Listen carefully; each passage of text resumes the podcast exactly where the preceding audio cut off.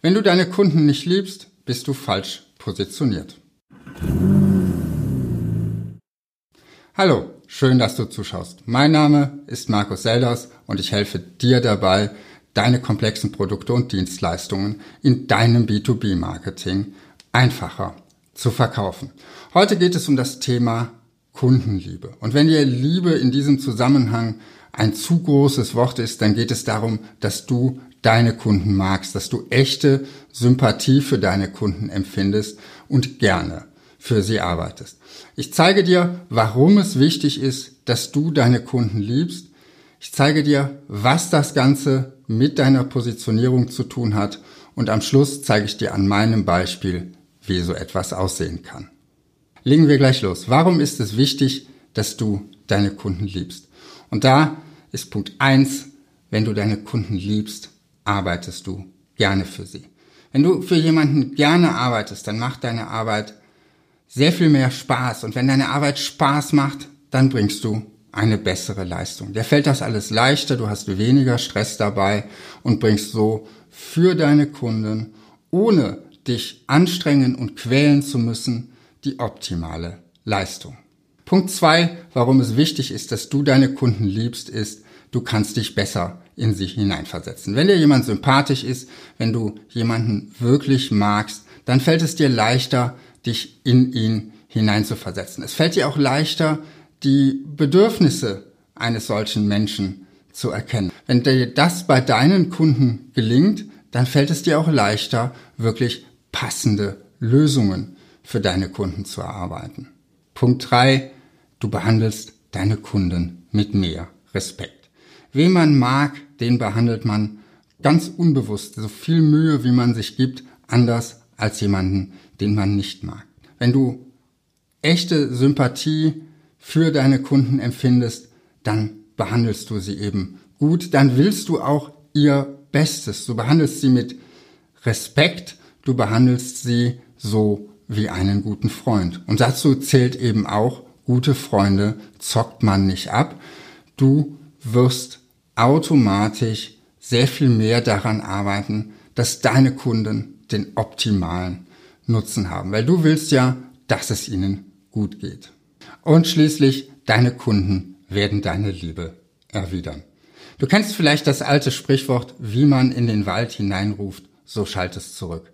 Und das gilt auch für die Kundenbeziehung. Gar nicht mal nur unbedingt auf der bewussten Ebene, sondern auch auf der unbewussten Ebene. Wenn du Sympathie für deine Kunden empfindest, wenn du deine Kunden magst, dann wirst du eine andere Ausstrahlung haben. Deine Kunden werden das zumindest unbewusst auch mitbekommen, auch merken und in der Regel, wenn dir jemand freundlich und offen und wohlwollend gegenübertritt, dann wirst du das auch erwidern. Das heißt, die Chance ist groß, wenn du deine Kunden magst, dass deine Kunden auch dich mögen, das sozusagen erwidern und daraus eben eine sehr produktive und für beide Seiten sehr angenehme Zusammenarbeit entsteht, die dann eben auch zu optimalen Ergebnissen führt und auch zu langfristigen Kundenbeziehungen führt.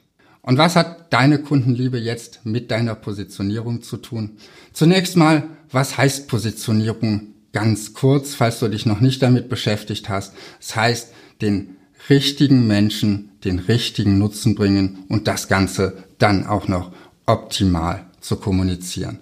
Und bei deinem B2B-Geschäft geht es hier um die Zielgruppe, also darum, die richtigen Kunden für dich zu finden. Da gibt's jetzt zunächst mal die offensichtliche Dimension. Die ist, was kann ich und wer kann das gebrauchen? Was produziert mein Unternehmen und wer kann diese Produkte verwenden? Es gibt aber noch eine zweite Dimension und die ist nicht ganz so offensichtlich, nämlich die Frage, für wen möchte ich gerne arbeiten? Und da ist dann die Frage, was interessiert dich inhaltlich? Welche Themen sind für dich interessant? Wo möchtest du dich fachlich weiterentwickeln?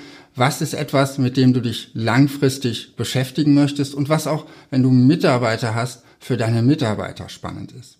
Und die zweite Frage ist mehr die emotionale Frage, die sagt, welche Menschen mag ich gerne, mit welchen Menschen arbeite ich gerne zusammen? Welche Charaktereigenschaften sollen Menschen haben, mit denen ich gerne zusammenarbeite? Denn jemand, der für den einen Menschen vielleicht als Arschloch rüberkommt, der ist für einen anderen einfach nur ein Geschäftspartner, mit dem man sehr effizient zusammenarbeiten kann. Und umgekehrt kann es sein, dass jemand, der vielleicht eher dieser harte Business-Typ ist, jemanden, der diese Fähigkeiten nicht hat oder diese Einstellungen nicht hat, als zu schwach wahrnimmt.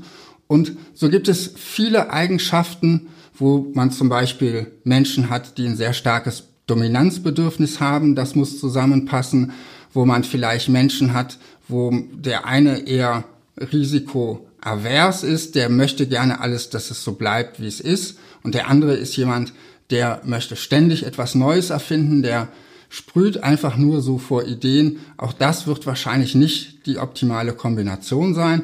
Und darum schau, was für Charaktereigenschaften sollen Menschen haben, mit denen du zusammenarbeitest. Denn deine eigenen Fähigkeiten, die wirst du verändern können. Aber die Eigenschaften, sowohl die inhaltlichen Eigenschaften als auch die Charaktereigenschaften der Zielgruppe, die du dir ausgesucht hast, darauf hast du keinen Einfluss. Das heißt, es ist einfacher, deine Fähigkeiten an deinen Anspruch anzupassen, als deine Zielgruppe an deine Fähigkeiten. Jetzt sagst du vielleicht, naja, im B2B-Marketing, da kann ich mir ja die Menschen nicht aussuchen, da arbeite ich ja mit Organisationen. Dazu habe ich schon mal ein Video gemacht. Das verlinke ich dir hier unten drunter und auch oben. Schaust dir an, wenn du so denkst, denn das stimmt so nicht ganz. Und auch im B2B-Marketing kannst du in den meisten Nischen sehr wohl darauf achten, mit welchem Typ von Unternehmer oder auch Entscheider im Unternehmen du zusammenarbeiten möchtest. Wenn du jetzt festgelegt hast, für wen du gerne arbeiten möchtest, dann stellst du dir nur noch folgende Fragen. Welche Fähigkeiten fehlen dir eventuell noch? Darüber haben wir gesprochen. Was kannst du tun, um diese Fähigkeiten zu erlernen? Oder wen musst du einstellen, um diese Fähigkeiten abzudecken? Und schließlich, wie erreichst du diese Zielgruppe, die du dir ausgesucht hast, optimal? Dazu habe ich schon eine Menge Videos gemacht. Falls du es noch nicht getan hast, abonniere den Kanal und stöbere auch mal in meinen alten Videos. Zum Schluss zeige ich dir, wie ich das Ganze für mich definiert habe und was dabei als Ergebnis rausgekommen ist. Zunächst mal, ich bin technikaffiner Mensch. Ich mag es, wenn Menschen etwas Neues erfinden, etwas Neues schaffen, etwas schaffen, was andere Menschen wirklich weiterbringt. Ich arbeite mich auch gerne intensiv und tief in solche Themen ein. Das heißt so dieses, was man eigentlich dem Marketing immer nachsagt, dieses oberflächliche, diese Scheinwelt, das ist gar nicht so sehr mein Ding. Ich arbeite wirklich gerne mit Unternehmen zusammen, die etwas bewegen, die auch irgendwie anderen Menschen oder anderen Unternehmen einen Nutzen bringen. Mit diesen Unternehmen arbeite ich auch gerne an ihrer Marketingstrategie. Darum passt zum Beispiel ein Großkonzern oder eine Abteilung in einem Großkonzern nicht zu mir. Denn da habe ich häufig mit einem Ansprechpartner zu tun, der nicht die Entscheidungsgewalt hat, der sich das, was ich für ihn gemacht habe, noch woanders absegnen lassen muss. Das Ganze ist dann ein meist bürokratischer Aufwand. Das ist nicht das, was so meiner Arbeitsweise entspricht. Und da habe ich auch nicht die Möglichkeit, an den strategischen Themen mitzuarbeiten. In der Zusammenarbeit mit meinen Kunden in der Vergangenheit habe ich gemerkt, mit Ingenieuren, mit Wissenschaftlern, mit Menschen, die eben nicht so diesen direkten Marketingbezug haben, arbeite ich sehr gerne zusammen. Mir macht es auch Spaß, mit denen zusammen an ihrer Strategie zu arbeiten. Das ist ganz was anderes, als wenn ich mit jemandem arbeite, wo das alles schon feststeht und wo es nur noch am Ende darum geht, das Ganze bunt anzumalen. Darum habe ich für mich herausgefunden, ich arbeite gerne mit Unternehmern zusammen, also mit Inhaber geführten Unternehmen, die auch noch nicht so groß sind, dass der Inhaber nicht mit mir spricht. Es sind häufig Unternehmen, die gar keine eigene Marketingabteilung haben und eigentlich fast immer Unternehmen, die irgendetwas außergewöhnlich technisch anspruchsvolles machen und die mir dann das Feedback geben, dass eben sie keinen anderen oder wenige gefunden haben, die bereit waren, sich auch inhaltlich wirklich tief in ihr Thema einzuarbeiten. Und wenn jetzt zu mir jemand kommt, der sagt, hey, wir machen jetzt hippe Kleidung für Teenager, dann bin ich wahrscheinlich der falsche Ansprechpartner. Und das sage ich diesem Interessenten dann, auch falls er denn überhaupt zu mir findet. Weil ich weiß, dass für die Kunden, für die ich arbeite und die mich dann auch weiterempfehlen an ähnliche Kunden, dass ich für diese Kunden sehr gerne arbeite. Das ist meine Definition für mich, damit du mal ein Beispiel bekommst, wie kann sowas aussehen. Dazu zählt bei mir auch, und das kristallisiert sich einfach meistens im Erstgespräch raus, dass das Kunden sind, mit denen ich auf einer sehr respektvollen Art und Weise Ebene zusammenarbeite. Da ist ein sehr großer gegenseitiger Respekt immer vorhanden. Und ich glaube, wenn das nicht der Fall ist, dann kommt es einfach auch spätestens nach dem ersten Gespräch dazu, dass eben kein Auftrag zustande kommt. Das war mein Beispiel. Wie sieht dein Beispiel aus? Für wen arbeitest du gerne? Für wen arbeitest du mit großer Begeisterung? Wer sind die Kunden, die du liebst? Schreib's mir unten in die Kommentare und natürlich, falls du es noch nicht getan hast, abonniere Zeldas TV. Ich freue mich, wenn du nächste Woche wieder dabei bist und wünsche dir bis dahin viel Erfolg in deinem Marketing.